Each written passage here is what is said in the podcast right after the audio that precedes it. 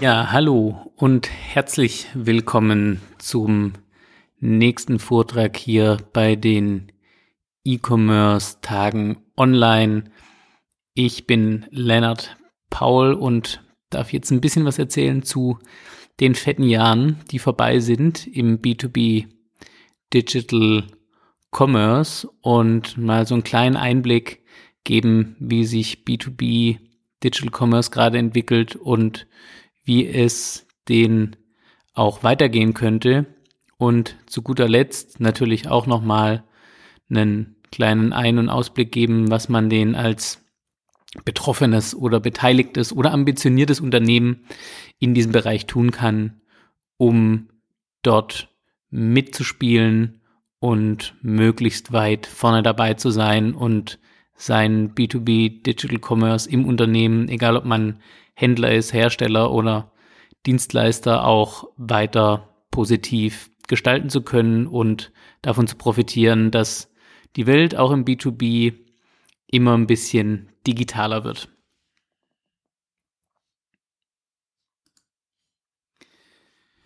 Zu mir ganz kurz zum Einstieg, wer bin ich und ähm, was mache ich eigentlich oder was habe ich bisher gemacht. Lennart Paul der Name, das A in der Mitte, um Vor- und Nachnamen ähm, unterscheiden zu können.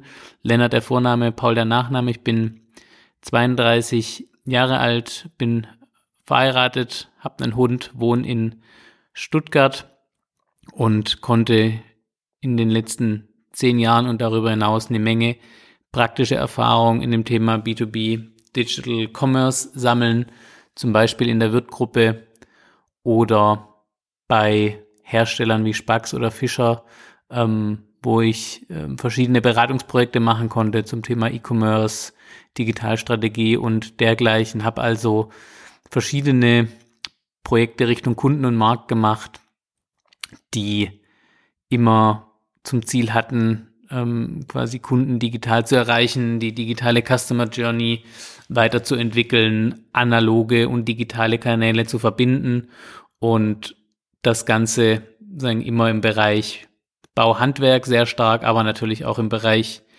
der Industrie.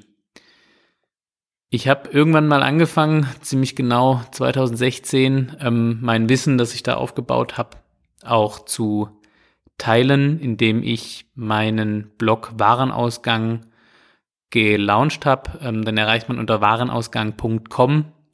Da schreibe ich also seit über vier Jahren Artikel zu dem ganzen Thema B2B Digital Commerce, nehme Podcasts auf und mache das Ganze mittlerweile auch nicht mehr alleine, sondern mit meinem guten Freund und mittlerweile Mitherausgeber Daniel Nill und noch einem wachsenden Expertennetzwerk an Menschen, die auch ähm, ja, in verschiedenen Rollen im B2B Digital Commerce unterwegs sind oder unterwegs waren und sich mit verschiedenen Themen auseinandersetzen, zum Beispiel mit dem Thema Amazon oder auch mit dem Thema, wie kann man eine Werkzeugmarke digital aufbauen, ohne eben über den bestehenden stationären Handel zu gehen.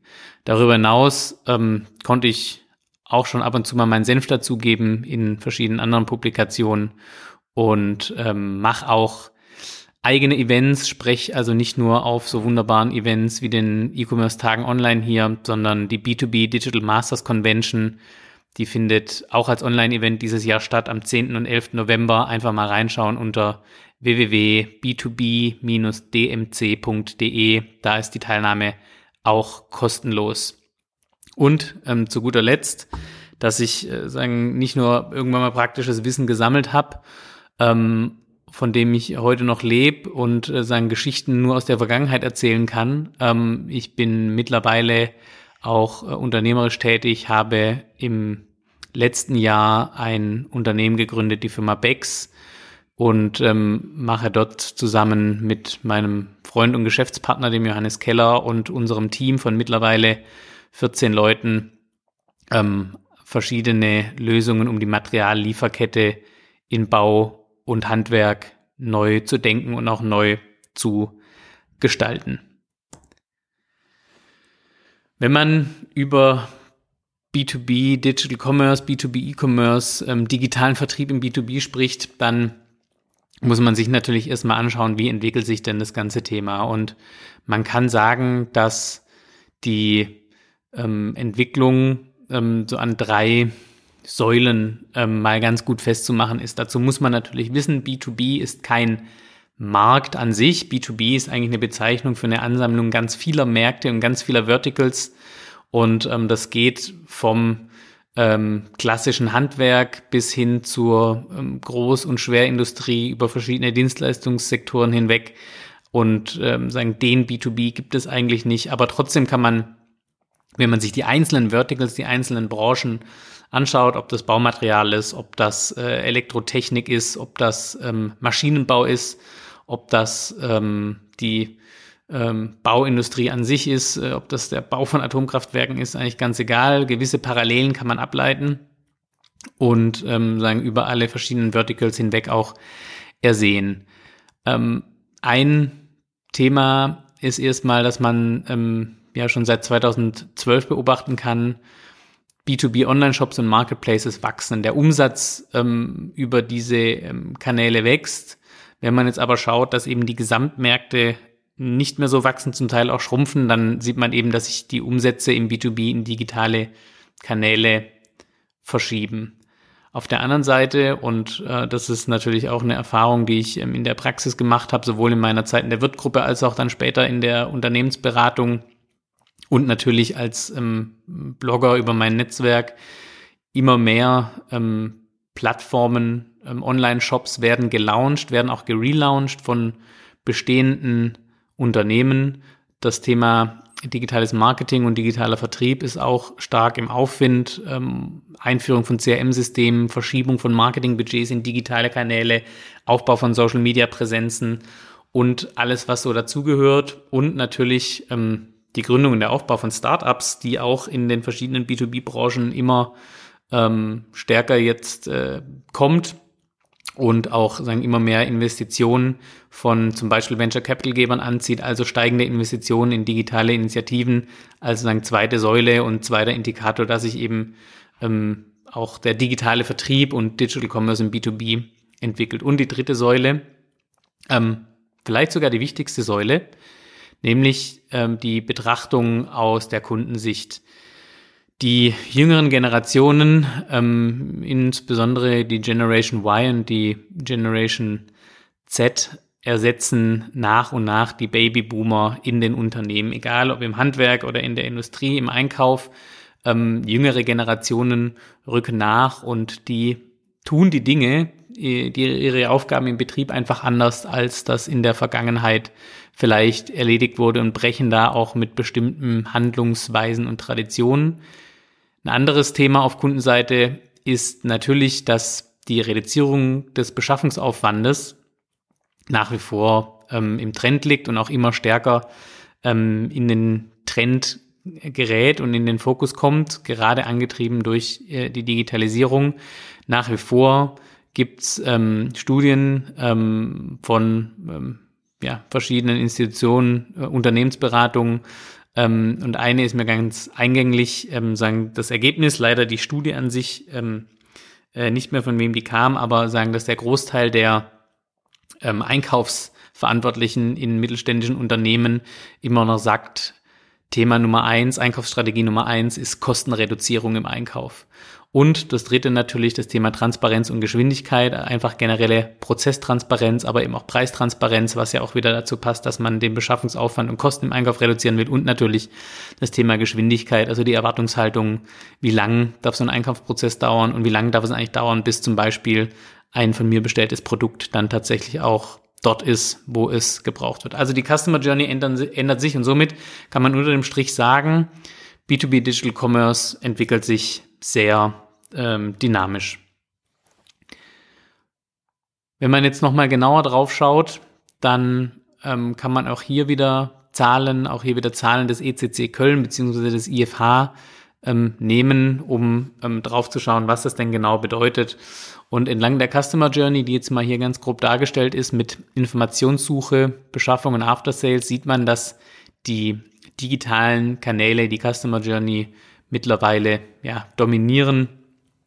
Ähm, und zum Beispiel ähm, jetzt in den letzten Jahren mit dem persönlichen Kontakt ähm, schon gleich aufgezogen sind, äh, wie man jetzt hier in der mittleren Säule sieht, bei der Beschaffung 71 zu 77 ähm, Prozent der Kunden, die sagen, sie nutzen digitale Kanäle regelmäßig zur Beschaffung von C-Teilen und in der Informationssuche heute schon die Kanäle Nummer eins sind. Also dann ganz früh in der Customer Journey da, wo Kunden anfangen, sich zu informieren, da sind einfach heute schon die digitalen Kanäle äh, führend und man sieht damit auch, wenn man da heute nicht ordentlich präsent ist, dann verliert man schon ganz früh in der Customer Journey ähm, Kunden, die einen dann auch gar nicht mehr in Betracht ziehen in der Kaufentscheidung.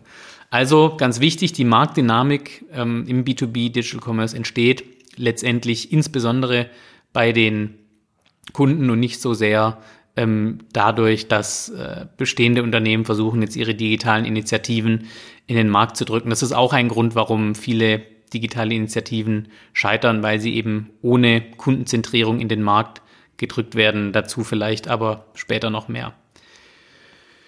Die Dynamik, die dort entsteht und die Kunden, die von analogen in digitale Kanäle wechseln, ähm, die ermöglicht natürlich auch starkes Wachstum, wenn man eben in diesen digitalen Kanälen ordentlich vertreten ist. Ein Beispiel dafür aus ähm, dem Vertical PBS, also Papier, Büro, Schreibwaren, ist die Böttcher AG. Das ist ein Unternehmen aus ähm, den neuen Bundesländern, ähm, aus ähm, Thüringen, wenn ich mich recht erinnere. Ich glaube sogar aus Jena tatsächlich, jawohl. Die sind ähm, vor etwas über 20 Jahren als Copyshop äh, gestartet, kann man sagen. Also ein kleines, sagen, ähm, äh, kleines Unternehmen. Ähm, und dieses kleine Unternehmen ist in den letzten 20 Jahren extrem gewachsen, macht mittlerweile ähm, im Jahr 2020 hochgerechnet ungefähr eine halbe Milliarde Euro Umsatz, wächst seit 2016. Ähm, das sind zumindest die Zahlen, die ich äh, sagen, ähm, relativ lückenlos äh, erheben konnte, ähm, mit 25 Prozent und investiert in den letzten Jahren, also 2018, 2019, 2020, circa 100 Millionen Euro in Infrastruktur und hat zum Beispiel eines der modernsten E-Commerce-Lager in Deutschland, äh, wenn man jetzt mal vielleicht die Infrastruktur von ähm, Amazon ähm, abzieht. Und so entstehen eben auch digitale Category Killer im, im B2B. Man sieht auch hier ähm, dass ähm, natürlich auch B2C-Kunden angesprochen werden. Rechts oben der Link zum Privatkundenshop. Aber wenn man eben auf die Website so geht, dann ähm, steht eben B2B im Fokus. Über vier Millionen ähm, Kunden hat dieses Unternehmen mittlerweile und ähm, das eben ermöglicht äh, rein dadurch, dass natürlich dort ein guter Job gemacht wurde, aber eben, dass auch natürlich die Dynamik, die im B2B entsteht, rein durch den Wechsel von analogen auf digitalen Kanälen eben ähm, da ist und äh, natürlich auch eine schöne Welle ist, auf der es sich dann ganz gut auch wachsen lässt. Ein weiteres Thema, ähm, das eben mit dieser wachsenden Dynamik entsteht und sagen auch mit dem wachsenden Kanalshift getrieben durch sich verändernde Kundenbedarfe in Richtung digitale Beschaffung verändert ist, dass Einkaufsplattformen an Bedeutung gewinnen. Was bedeutet das, wenn man sich den B2B-Einkauf ähm, gestern anschaut ähm, oder eben auch heute noch zum Teil? Ich würde sagen, wir sind aktuell in so einer Phase des Übergangs. Dann sehen wir eben, dass es sozusagen eine Menge Kunden gibt, die eine Menge direkte Beziehungen zu Lieferanten hatten, gerade auch im Longteil der Beschaffung. Also ich spreche jetzt gar nicht nur über die strategische äh, Beschaffung und A- und B-Teile, sondern auch eben C-Teile und alles, was man eben so im Unternehmen braucht. Also die klassischen sagen äh, 20 Prozent des Einkaufsvolumens mit 80 Prozent des Beschaffungsaufwandes.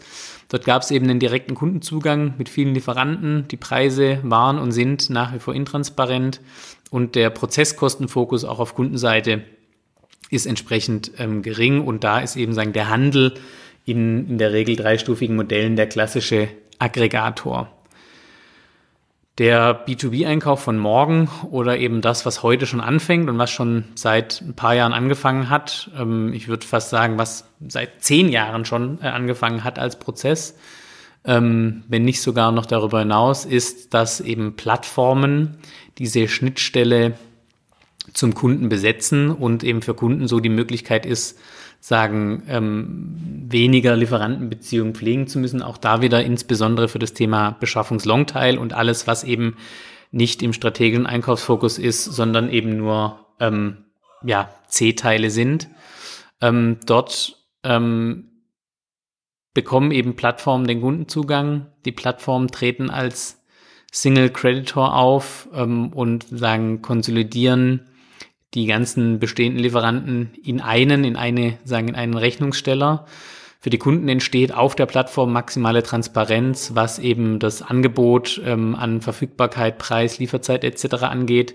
Die Prozesskosten rücken auch immer mehr in den Fokus. Das ist einerseits natürlich ein Grund, warum Kunden auf ähm, Plattformen zur Lieferantenkonsolidierung zurückgreifen. Andererseits natürlich auch ein Grund, warum Plattformen ähm, Kunden diesen Vorteil verkaufen können. Und somit werden eben Plattformen perspektivisch ähm, zum Superaggregator und ersetzen eben die wichtigste ähm, Schnittstelle des Handels, nämlich die Kundenbeziehung. Also der Kundenzugang wird online neu verteilt. Und dieser Plattform-Commerce wird eben damit zur neuen Wirklichkeit. Wenn man also mal quasi zurückschaut, dann ähm, sagen in einer klassischen stationären, analogen ähm, Vertriebslogik ähm, des Fachhandels schaut, dann war es früher eben so, dass Kunden zuerst den Händler ihres Vertrauens ausgewählt haben und sich dort darauf verlassen haben, dass der eben seine Sortiments Zusammenstellung so hat, dass man dort quasi die, unter den vorhandenen Produkten und Marken das auswählt, was seinen Bedarf deckt, ähm, um so eine Kaufentscheidung zu treffen. Ähm, in einer ja, Online-Shop getriebenen Welt ähm, äh, war es dann ähm, so und äh, ist es natürlich heute zum Teil auch noch so, dass Kunden zuerst ähm, quasi das Produkt oder die Marke ähm, als Zugang wählen, zum Beispiel über die Google-Suche ähm, als initialen Zugang und dort eben den Händler das passende Angebot finden, um so eine Kaufentscheidung zu treffen. In einer Plattformwelt ähm, ist es letztendlich so, dass, und hier natürlich ähm, sagt schon das Logo am Beispiel Amazon, der dominierenden Plattform im B2C, ähm, sicher auch die mit dem größten ähm, Entwicklungspotenzial im B2B, dass ich eben quasi die Plattform als zentralen Anlaufpunkt für meine Beschaffung habe, also auch gar nicht mehr irgendwie auf Google oder sonstige Suchmaschinen vorher gehe ähm, und dort eben sagen, das Produkt ähm, auswähle und eben wie hier schon dargestellt mit schon auch einer ganz anderen Herangehensweise an die an die Produktauswahl, äh, denn dort steht auch die Marke schon gar nicht mehr so im Vordergrund, denn ähm, Sie kennen das wahrscheinlich oder hoffentlich ähm, bei Amazon spielt eben gerade die Produktbewertungen ähm, eine sehr große Rolle für dann eben die Kaufentscheidung. Und in dieser Kaufentscheidung und sozusagen in diesen, in diesen Amazon-Suchergebnissen ähm, dominieren eben ähm, neue Anbieter die Sichtbarkeit.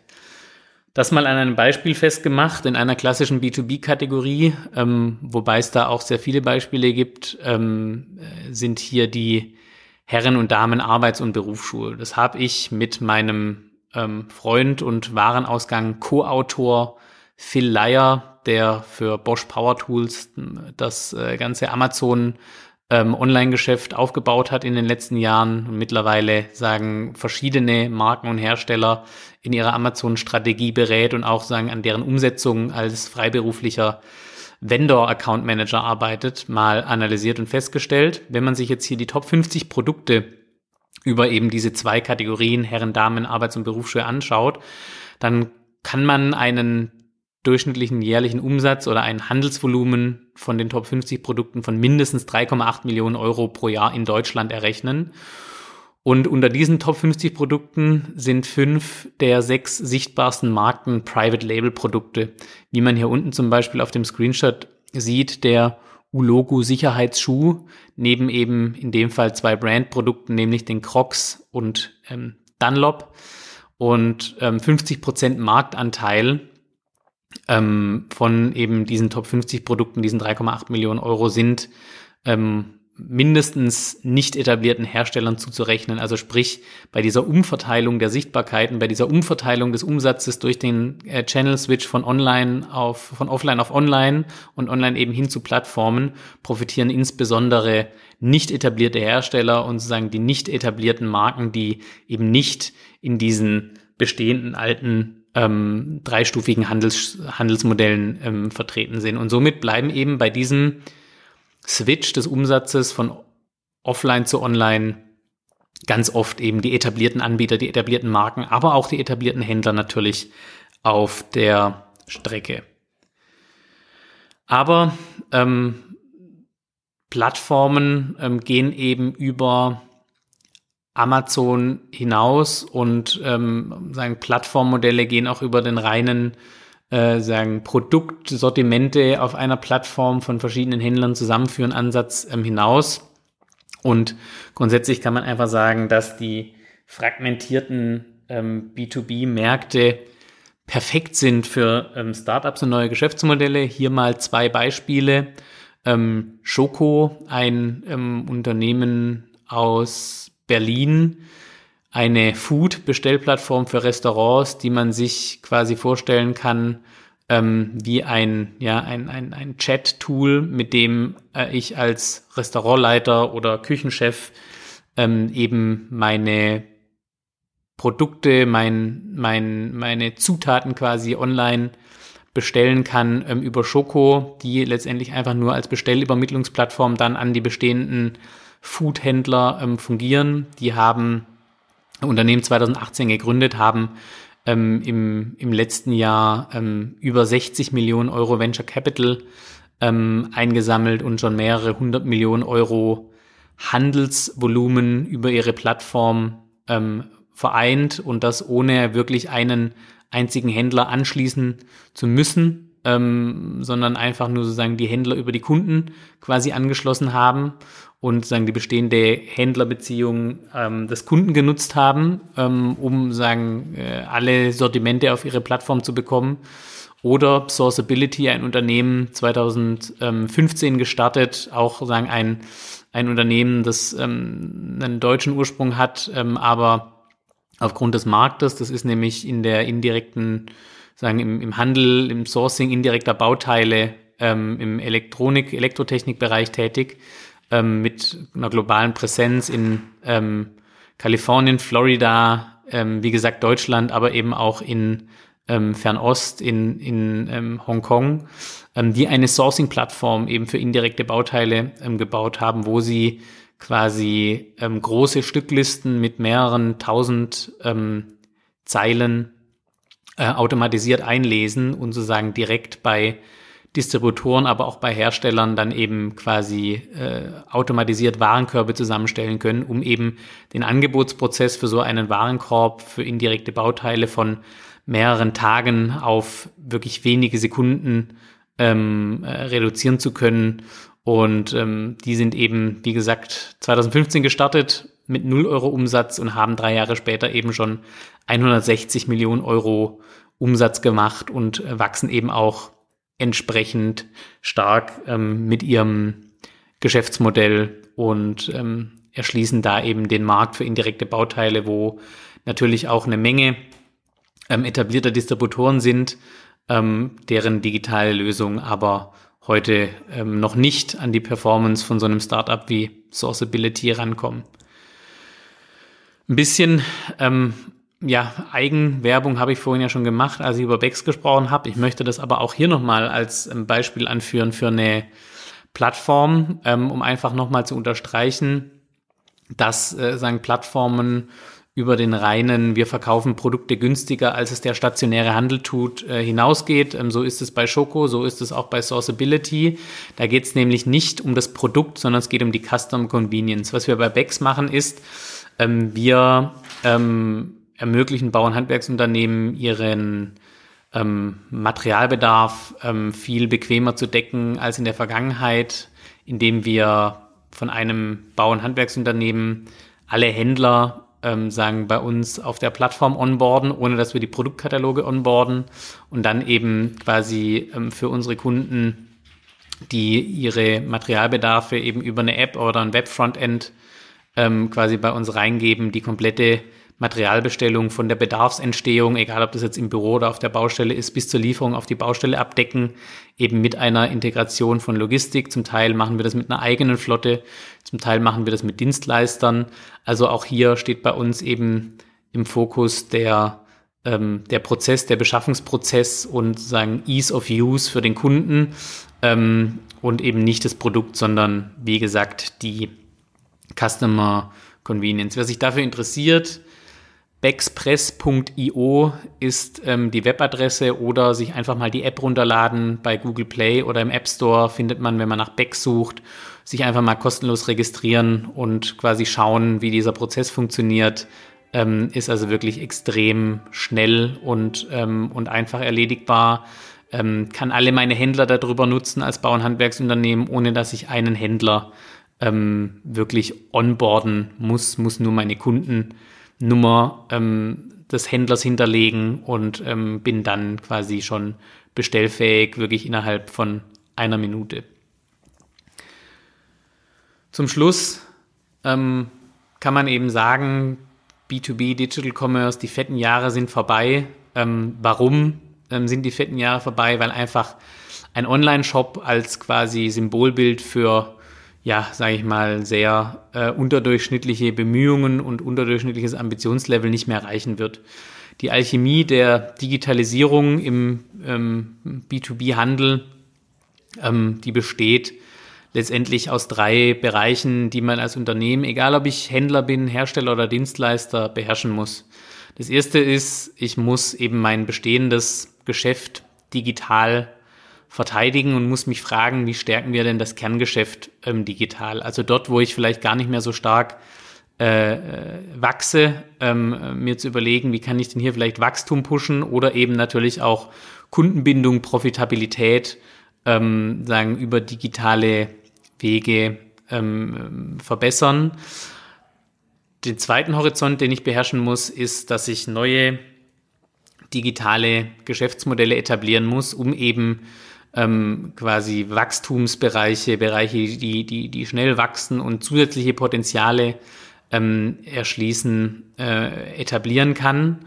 Und ähm, den dritten Bereich, ähm, sagen, um die, um die Alchemie der Digitalisierung perfekt zu machen ähm, für ein bestehendes, etabliertes Unternehmen, ähm, ist, ich muss mir Gedanken machen, welche lebensfähigen Zukunftsoptionen es noch gibt. Also Dinge, die sagen, äh, ich ausprobieren muss, bevor ich überhaupt weiß, ob ich dazu ein Geschäftsmodell habe und ob ich damit jemals irgendwie Geld verdienen kann oder ob es überhaupt einen Impact ähm, darauf hat, wie ich Geschäft mache äh, mit meinen Kunden. Dort ähm, muss ich einfach auch bereit sein, Experimente ähm, zu machen, um ähm, Optionen für die Zukunft vorzubereiten. Also ein konkretes Beispiel.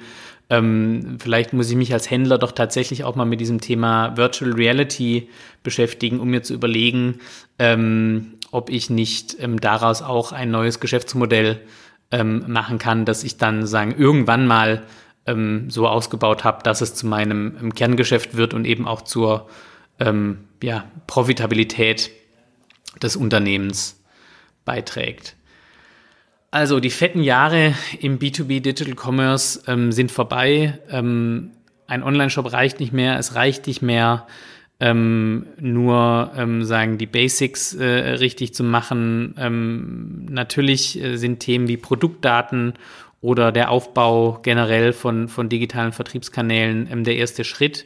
Nur im Jahr 2020, fast schon im Jahr 2021 eingekommen, müssen ähm, Unternehmen einfach nochmal ihr ihren Horizont, ihre Horizonte hinterfragen, ihr Ambitionslevel hinterfragen und eben sich mit diesen drei Kernfragen, die ich hier auf der Abschlussfolie abgebildet habe, ähm, beschäftigen. So viel von mir. Vielen Dank für das Interesse und für die Teilnahme. Wer, wie gesagt, ähm, darüber hinaus sich noch informieren möchte, warenausgang.com ist der Blog. Ähm, da kann man auch den Newsletter abonnieren oder man kann mich auch sehr gerne auf LinkedIn adden, Lennart A. Paul, da findet man mich relativ einfach.